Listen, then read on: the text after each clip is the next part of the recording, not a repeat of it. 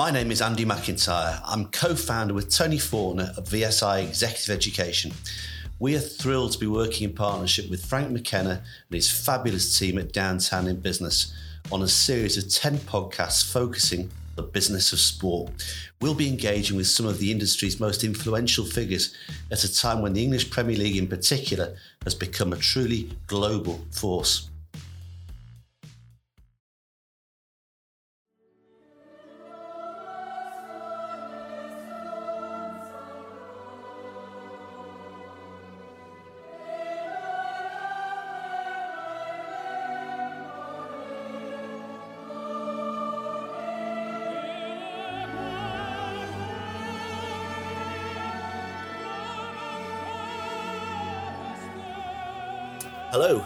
Delighted to have Wes Morgan here today with me for the VSI Downtown in Business podcast.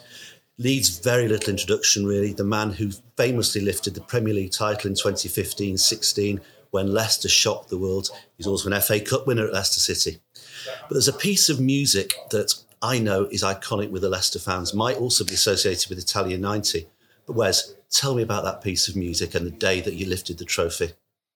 Yeah, um, he was lucky enough to make it to the final, well, one of the final games. The probably one of the, I say, the more pivotal games, which is the the game when we actually lifted the trophy. Um, Bocelli came and, and sang, and it was an iconic moment, um, a fantastic day, and you'll see constantly reminders of that day, and that's one of the biggest highlights of, of the day, you know, because obviously what he sung and, and the voice and how special it was, and the occasion, you know, it all went into such a an amazing not just the whole process of the build up to that day, but just an amazing moment uh, in general. So, as a player, when you left uh, Nottingham Forest, did you realise that you were about to become part of a very special history for Leicester City, but for the Premier League? Absolutely not. You know, um, my time at Nottingham Forest was um, was long. Um, didn't really reach the kind of personal goals and um, ambitions that I, I, wanted, which was to, to play in the Premier League. Because you're a Nottingham boy.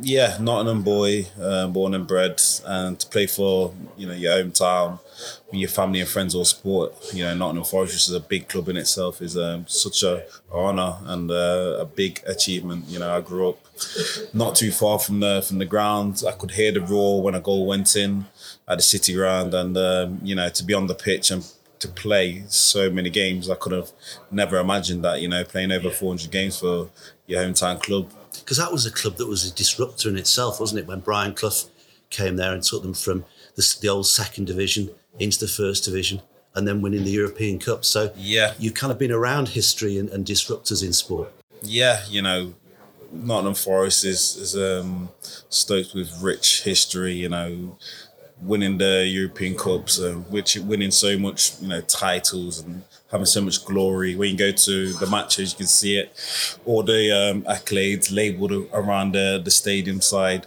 and it's fantastic to see. You know, and you know, unfortunately, my time at Forest we didn't really uh, reach the the heights that we would have liked to. Um, you know, my time there. Um, got relegated to League One, spent three years there, um, then got promoted back to the to the Championship, um, but never quite got into the Premier League, which is you know where where a team like Nottingham Forest deserves to be. You know, so for my personal ambitions to to try and get into the Premier League, and at that time, looking at Nottingham Forest and you know where they was going, I didn't think it was possible. So that's when I made a decision to to move, and Leicester came calling. So it's interesting because Nottingham as a city was really put on the map, on the global map, by their success in the European Cup as it was then. You moved to another club where you in instrumental part of putting them on the global map. Tell me about your first days there and, and, and that journey at Leicester that culminated in so much success. Yeah, um, to try and you know sum it up, um, my kind of time there. Um, it's funny because I had nine and a half years at Nottingham Forest and nine and a half years at Leicester um, equally uh, before retiring. That's some some career, twenty years. yeah, I know. Looking back, I don't know where the time's gone. You know, it's happened How's your body now? Well, you know what? It's better than it was when I just before I finished. Um, and that's because it's rest and recovered. But yeah, you know, obviously it's a bit controversial going over from Nottingham to Leicester. Um, I don't think the the Leicester fans welcome me with with you know fully open arms uh, because of the rivalry, which is understandable. Um, Sol Campbell would know all about that. Well, there you go. You know, he's probably a, a lot worse than than mine, I'd say.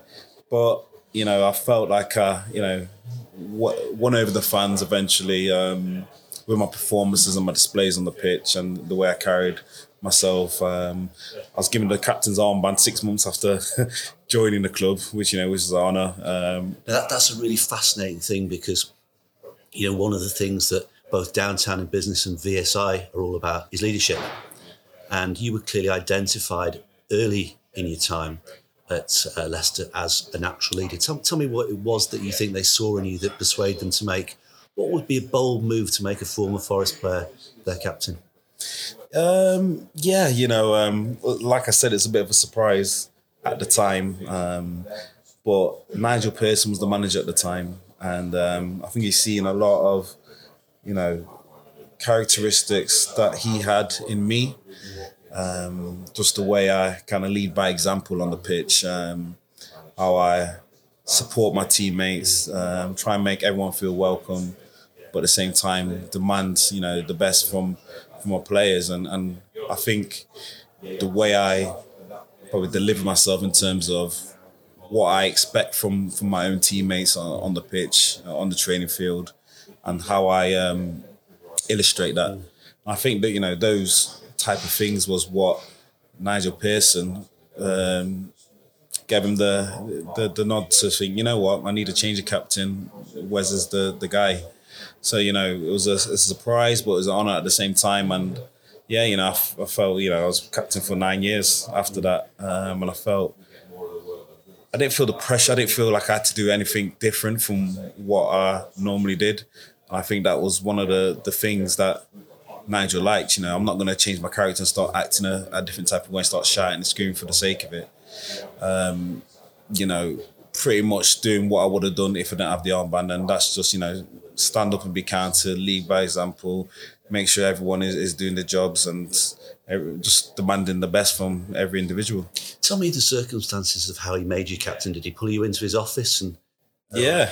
Um, I remember, um, you know, there's many meetings throughout the week. Um, normally, towards the end of the week, you'll be, you know, talking about the opposition, um, how we're going to play, um, and then talking tactics. You know, and I remember before one of the um, Friday meetings before game Saturday, um, he pulled me in, and um, they just said, "Where's changing the captain?" and I want you to be the captain for the season. You know, so this is during before the season started. Um, I think before one of the games, or friendly games, um, he just announced. Well, he told me personally and privately, I'll be the captain, uh, and then announced it to everybody after in a meeting. You know, so yeah, that's how it came about. Because we talk in business and in sport about culture, and culture just doesn't happen overnight, does it? So you you've seen a process that led to really extraordinary success and sustainable success. So T- tell me about those early days and, and, what were the key red lines for you and for the club in terms of player behaviours and and your approach to to playing. Yeah, I think you know some of the key things I'd mention would be. Um, I think when you got a team, everyone has to. The way I describe it, die for each other, especially on the pitch. Um, so to have that togetherness is, is very important. How do you create that togetherness? and that's just spending time together. You know, really getting to know each other. And we spent a lot of time. We had a close knit um, set of guys. We spent, you know, many nights, obviously many days on the training field, but we'll make the effort to spend time off the field. You know, whether that be going for something to eat, going for a drink, whatever that might be. And I think that brought us so close. So when it came down to, you know, being on the pitch and you know our back backs against the walls, I knew I could turn around at everyone and, and I can count on them. And when you're not playing the best, you still can pick up the wins because everyone is fighting hard and you get through it together. Now, the manager actually didn't see the journey all the way through, did he? But I've heard people say that he was pivotal in creating much of the success that you enjoyed when you when you really did win the league. Would that be a view that you subscribe to? Yeah, I, I totally agree. You know, Nigel and his staff, you know, Craig Shakespeare, um, Steve Walsh, you know, laid the foundation for me. Um, and once that foundation was there, anybody that kind of joined into what we built, um, brought into the same ideas, um, got introduced the same type of way, and knew what it was all about. You know, and once you got that core, anything that gets added into it, you know, it's it's just a bonus. Mm. And yeah, like you mentioned, Nigel didn't last the the full term, the full journey of what we went on to fully success, um, fully, um, you know, make ourselves and, and, be successful. But at the same time, you know, I always refer back to he laid the foundation, he laid the core, and um, what happened after that um, when we actually got our, our accolades and um, our success. Um, definitely down to him. He had his input in it, along with his staff, as you as you yeah. quite rightly identify. Yeah. Tell me, when you had a new manager come in, that could have really disrupted um, the success because under Nigel, you'd had a, a, great run at the end of his final season. I think you've gone 11 games unbeaten. Um, new manager comes in, known as the Tinkerman. So we were anticipating that maybe he's going to be making changes. What, what, what did he do differently, if anything? You know, uh, um, like I already mentioned, you know, the foundation's already, you know, been set and laid. And I felt Claudio, you know, to his credit, what he did was not to disrupt what was already there. That's intelligent of him, then, isn't it? yeah, exactly. You know, um, it's not broke. There you go. Um, and there's a couple of key players I must mention that, that got added to the team. You know, Matt, uh, N'Golo Kante, you know, came into our team at the time, and he's one of the best players I've ever played with. Fabulous player. You know, so from the beginning of the season, you know, he's gone in. He said, right, let's just keep it the same and see what happens.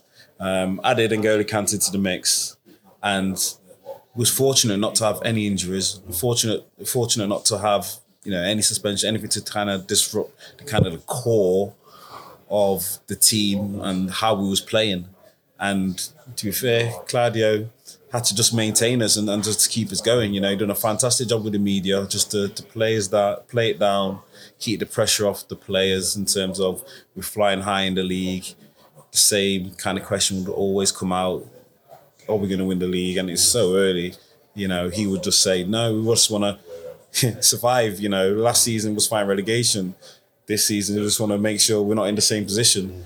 And that was his story, you know. And then once we got to the, you know, the, the magical 40 points, whatever it is, he'll say, okay, maybe we can uh, finish in the top half.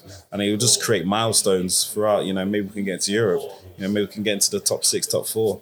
And that was fantastic. Meanwhile, the team's just going about their business on the pitch, playing well, winning games. Um, not having that pressure of um, the media and um, the challenges that come with it. So much is spoken about the, the management and the players, and of course they were the, the people who delivered that success.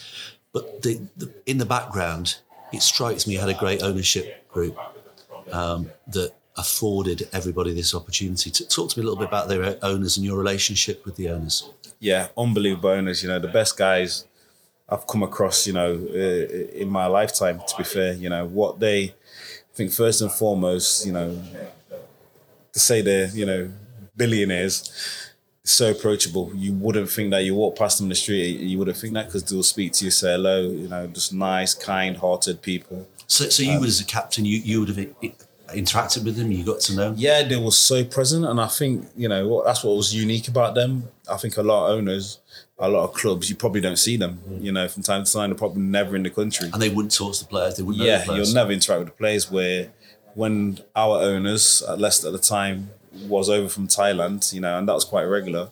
They'll come down into the dressing room, interact, have a laugh.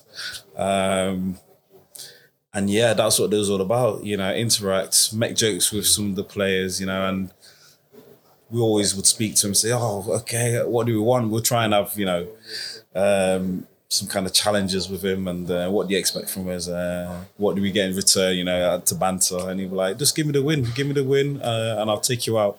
You know, little things like that, or we'll go on a trip at the end of the season, whatever it might be, little incentives. And yeah, you know, kind hearted, generous people, and that done not just a lot for you know the players, but for the for the fans, for the for the city, for the community, um, with the charities, and you know everything he inputted into into the club and is in, into Leicester. You know, invested so much, not just money but time. It's fantastic to see, and that's the type of people they were. We're sitting talking today in Manchester, and of course, Manchester has benefited in terms of its rejuvenation from the City Group presence here, which on one level has been controversial from the Abu Dhabi Group. But if you look at East Manchester and uh, the regeneration in that part of the city and what good owners have done, not just to build a team of expensive players, but to build an infrastructure. I know at Leicester it's been a very similar thing, hasn't it? You've got a fabulous training ground now that I know they placed great emphasis on. And they also massively valued youth, don't they? So tell me, do you think their legacy is going to come through these kids who are now starting to emerge from the academy there? Is that something that would have been important to them? Yeah, like you mentioned, you know, um, the long term investment. Um, they've had a vision, you know, how can we make it sustainable for Leicester to, you know, continue to compete in the Premier League and eventually, you know, break into the top six and, and be a force to be reckoned with. And they saw a, a potential um, way to make that happen, which was the well, which which is the new training ground facility, which is absolutely incredible. Um, you know, if you're lucky enough to see it, you'll be um, you'll be shocked. It's, it's mind blowing. Yeah, it's fantastic, and you know the owners don't want to leave any stone unturned. You know, they they commit to something, they go one hundred and that's what they've done with this facility. And you know, just speaking to you know some of the staff and some of the management, you know, they wanted something that was going to be the best facility in Europe, if not the world. Um, and that was their vision, the idea behind the training ground. And in my opinion, you know, that's what they created because it's absolutely unbelievable. I think there's great pride in the city, isn't there now, around the football club and around the, even though the, the fans aren't utilising the training facility, everybody you talk to when you visit is you want to see the training facility. This is what they've done for us. This is a long term project, which I think is unusual in football. Yeah, it's incredible, you know, and um, it's partly come from you know our successes when we won the the Premier League. You know, underdogs wasn't supposed to happen, and we made something happen. And I think off the back of that, you know, we're well, Leicester City is everyone's second favourite team, um, which is great. And you know, I think they look at the type of ownership we we had or we have, and see the type of people that that run the club. And I think a lot of fans probably would love that to be emulated with, with their clubs. You know, the type of time and effort and investment that goes you know beyond mm. the the club. Investment with integrity. Exactly. You know, doing it the right type of way. Um, and like you mentioned, you know, Man, the, the City Group, you know, investing into East Manchester and um, just making facilities better for the next generation to come through. And the people which is, which is important. Exactly. Um, and East Manchester is now totally transformed from yeah. from the area that I knew uh, two decades ago, and, and, that's been down to the football club, um, and it's, it's, it's changed forever. So it shows the power of sport uh, to make those sort of changes. So by this point, your performance career was was coming to an end, but you went out typically on a spectacular high. Tell me about that uh, FA Cup final. Yeah, you know, um, I think my final season, you know, I think I have to mention, you know, it was uh, kind of knew this was going to be my final season. Um, you know, you're not playing as much uh, in the team. Uh, the injuries, you're not recovering from as easy um, during the season anymore. And yeah, you know, I always say, you know, if my body could talk, it would say, "Where's it needs a rest." um, so yeah, you know, I knew it was coming to the end. And did you talk about that with Brendan Rodgers? Uh, yeah, you know, I eventually did. Um, you addressed it with him rather than the other way around. Yeah, you know. Uh, Tell me what you, you did. get. You get a sense. Well, you know, when you go from not playing on the bench or not getting onto the bench, and you know, not getting into the squad um, and not being involved. You knew you you know your time's kind of come to an end at the club anyway. Um, I probably could have you know continued, but probably at a different club. Um, it was probably down to me. But you know, I'm thankful to get to 37 and, and retire, which is a long in, innings in, in, in football. Careful about using that word retire because I know you've got big plans Well, for the future. yeah, I retired from one job, but um, yeah, you know, retiring from football, you know, at 37 is, is a long innings, and the the you know, in terms of my body and how it felt, you know, it definitely needed a rest. I definitely needed to come off it, and um, yeah, I had a conversation with Brendan, and uh, told him, you know, this will be my final season, and for me personally, I just wanted one last go on the pitch to you know, to say bye to the fans and just say bye to my, you know, and enter my football career. And I struggled all season with an injury um, from maybe January or December. You know, I had a, a severe back issue, which I wouldn't recover from. Um, meanwhile, the lads are performing well on the pitch uh, and get got to the FA Cup final. Were you still an important leader around the dressing room, though? Were you involved on a day to day basis? Did Brendan utilise your knowledge, your experience? Yeah, I like to say, but I think there's several leaders in, in the club. You know, there's there's there's Vardy, there's there's Kasper, you know, a couple senior guys, Jonny Evans joined our team. You know, a lot of senior guys. So even though I might not have been present on match days, you know, I'm always in and around the boys in the training ground. Maybe not even on the training field, but you know, in football clubs, in in the training um, training uh, grounds meeting areas would be like the medical room, for example, uh, or the gym. You know, so I had a lot of time to interact and you know just check on the boys, ask things, and you know just to make sure the mood and everything's okay within the squad. Um, so you know, still in and around the team and just getting back to the FA Cup final. You know, just trying to. I was injured from maybe January, December to to right before the FA Cup final, and I managed just to get myself just fit enough to make the squad. So I was just um, buzzing just to be involved with the team. You know, it's FA Cup final day. We were all traveling to Wembley.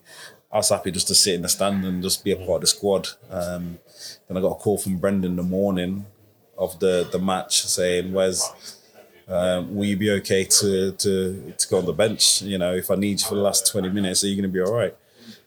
And I remember thinking, I don't care, you know, I could have a broken leg, but I'm going to say yes. so I said, yeah, of course, Gaffer, you know, um, I'm there if you need me. Um, don't worry, you know, if I have to come on whatever time, I'll be ready to go. So I've said that. Um, and I know how Brendan works a little bit. You've brought me on many times over the last few seasons uh, when the team is is winning, maybe by one goal, and he wants to see out the game.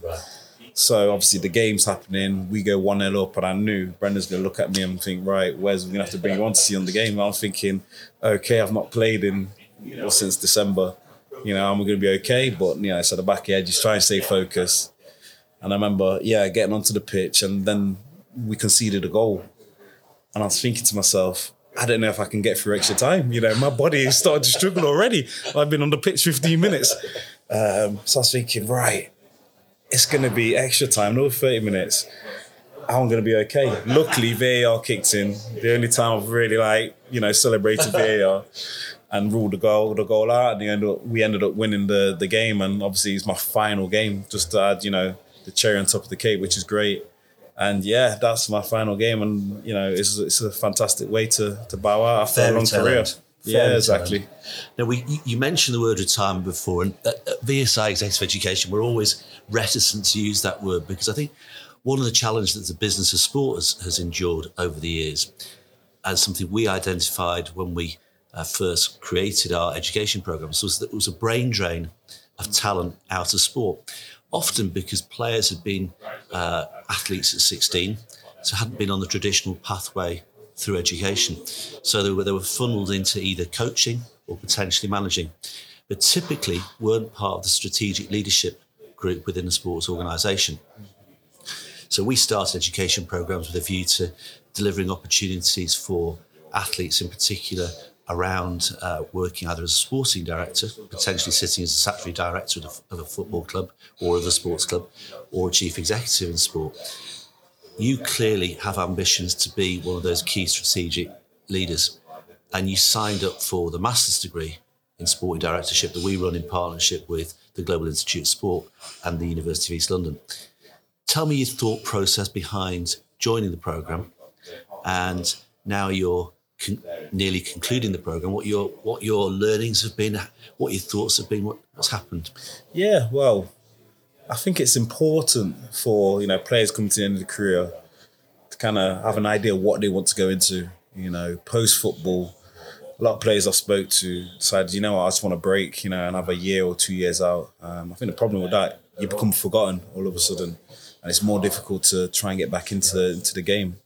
Um, I remember, you know, a good two, three years before I eventually retired, thinking, you know, quite a lot about what, what what's my interest, what do I want to do, what do I want to go into, and I think my kind of position in the team as captain and being the bridge between the players and the senior management, uh, and being that person that would get pulled into the dressing room um, by the players and said, "We need this happening, or can you help me with this situation?" And then me go into maybe the manager or the director of football, or even sometimes you know the the CEO Susan and explain the situations, trying to help out, you know, and vice versa. They would come to me to go to players or to, to find out how a certain situation or what's happening, how the group might feel about it, and that kind of gave me the, the, a bit of a buzz in terms of you know I wouldn't mind this kind of role in terms of still helping the, the team to try and win on the pitch, um, but doing it somehow off the pitch, and that's when I got interested in the Canada sporting directorship, um, director of football, um, executive kind of management areas in football uh, that I could possibly go into. You know, so a couple of years before I you know, eventually retired, I started to do courses. So I've done corporate governance um, course, uh, got a certificate in that. And the football and business management, you know, which is a VSI course. Uh, and I thought, right, let's just start and get some knowledge, some qualifications in that area, just to get an idea of what it's about. So I'm better prepared when I try and make the next step when I retired. Uh, and that's when I joined the, the Masters in Sporting Directorship course. Because I think one, one thing that we recognised as a business, we can deliver leadership skills to, to multiple individuals. But what we can never deliver is the experience of walking in a player's shoes like you have through the, the you know you've had ups and downs as well as the, the glorious highs at, Leicester the journey is never a straightforward one is it? So do you think that, that that's really going to make a difference in the fact that you've got the formal qualifications but you've also lived the life of a professional athlete so you can recognize the challenges maybe better than somebody who hasn't done? Yeah, I think one thing which is you know a big big plus for for me and you know for former players is know I probably only can speak for myself actually is you know I know the players. I know how they work. I know how they tick. Um, I know what makes them happy what makes them sad. And I think I'm you know in a great position to you know give ad- advice and instruction in terms of how to you know manage players. Uh, so having that experience, you know, is invaluable. Um, it's the other side, you know, the business side. How does it work? How do the departments work? How does you know the finance? How does the the media? How do you balance, you know, recruitment? You know, all of those type of things is the side. You know, I'll have to work on and learn, which can be done, you know, over time. You know, and that's with, you know, learning on a course, learning or learning on the job, you know, firsthand, you know, and that's what I've, I've tried to do. And so I'm pretty much ever present still at, at Leicester, you know, in that type of aspect to, to learn from the guys there and gain that experience. But like you said, you know, the, the playing side and the players and how to manage and, and to deal with, with situations, you know, I feel like I have that already. And, and that's what my, I don't know, my plus and, kind of my, my main attributes are. At, at leadership level in sport, non-white people are still massively underrepresented. When I, I saw some statistics that you'd highlighted in, in a recent media piece that there's only one black board member at a Premier League club, which seems astonishing. Um, only 10.3% senior leaders are non-white. Um, 15% non-white coaches. That, that's, that's surely a, a wrong that um, we have to put right. How, how do we set about creating a more diverse boardroom? Yeah, that's one of the, the big, big issues, you know, that I felt I would try and address along with you know lots of people. So I'm involved with the um, the BPAG group at the Premier League, which is the Black Players Advisory Group, um, which is a committee that's there to you know not just tackle discrimination and, and racism in the game, but um, see if you can create pathways to make the workforce more diverse. You know, I'm on the players board of the the PFA, you know, and that's one of the the, the hot topics that is on the agenda that we're trying to address. How do you actually address it? How do you how do you make that change? Well, you know, there's there's there's initiatives, you know, that that's in place currently. You know, you got the FA um, diversity code. You have the um, uh, the EFL. Falling well below targets, though. Well, yeah, you know, the target, the well, the numbers have been highlighted, um, and there's been initiatives uh, initiated to see if we can tackle that. Um, but the numbers and the, the dial's not changed that much. Uh, so we have to work harder. We have to work harder to, you know, highlight the situation. And there's a lot more noise about around it now where I don't think before um, it was mentioned, but never, nothing would happen.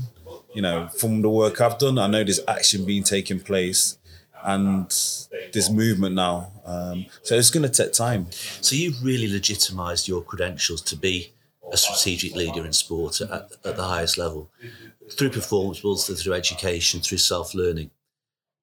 Is the, is the real solution to get more people into those boardroom positions and then get the trickle down effect in every other uh, area of sport? So, some more non white people sitting in the board. I'm, I'm interested myself in cognitive diversity. Um, so you get different thoughts within the boardroom. Yeah, you know, and you know, I've studied a lot on it on my course already. You know, um, diversity of thought equals better business, better performance. You know, that's that's proven. Commercial reasons. There you go. That that's that's proven. But how do you get onto the board? How do you sit in the positions where you can have a voice and, and make these changes?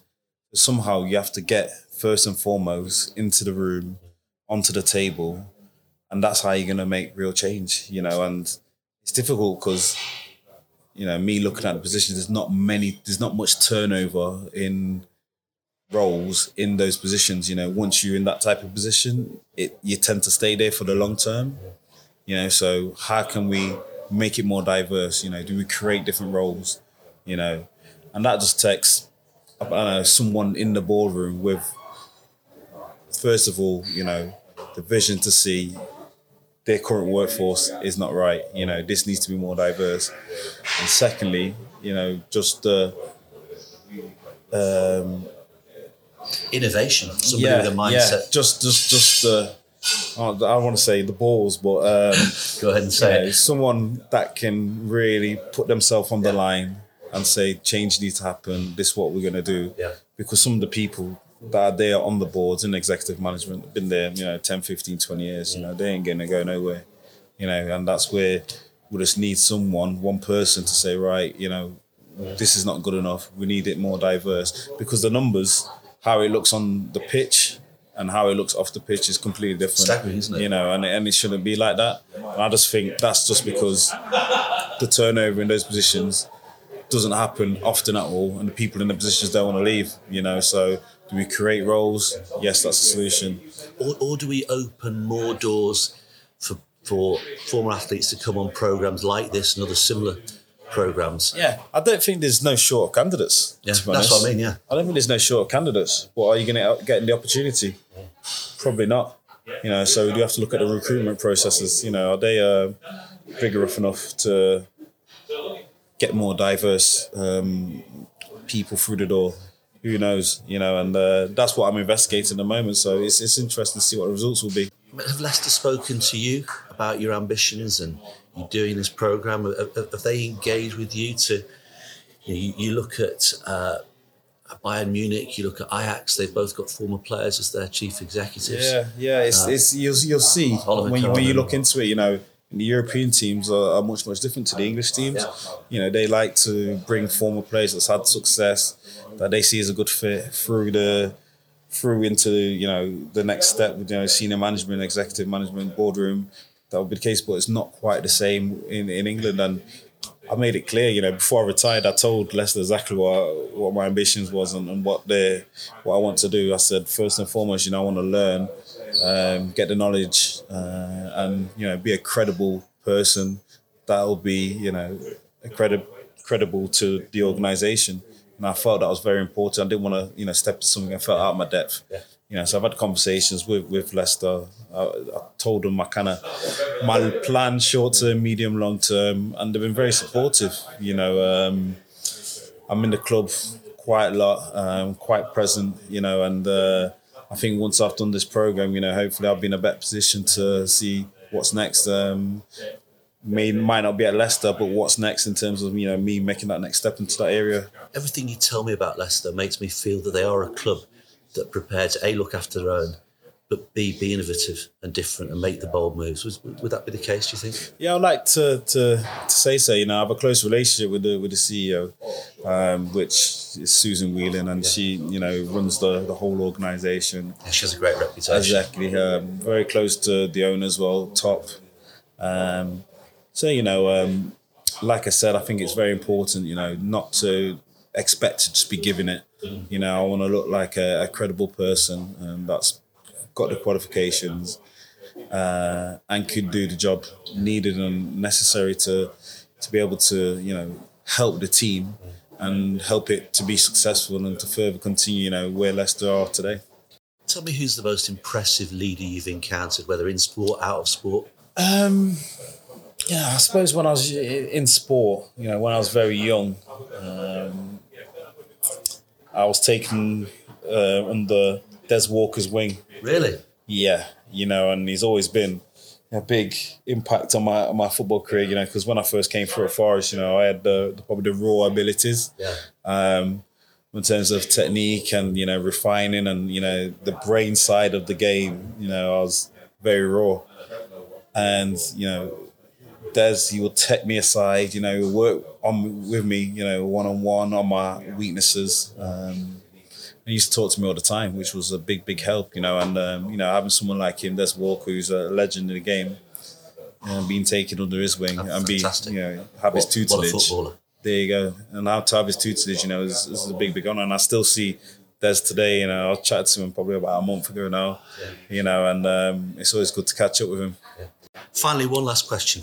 Where are you going to be in five years? In five years' time, um, I'll be in an executive role in a football club, helping a football club to be successful on the pitch and using all the knowledge and experience I've, gained over the years to help that team achieve goals and to, to win things like uh, I did in my playing days. Where's my money? My money is on you smashing it.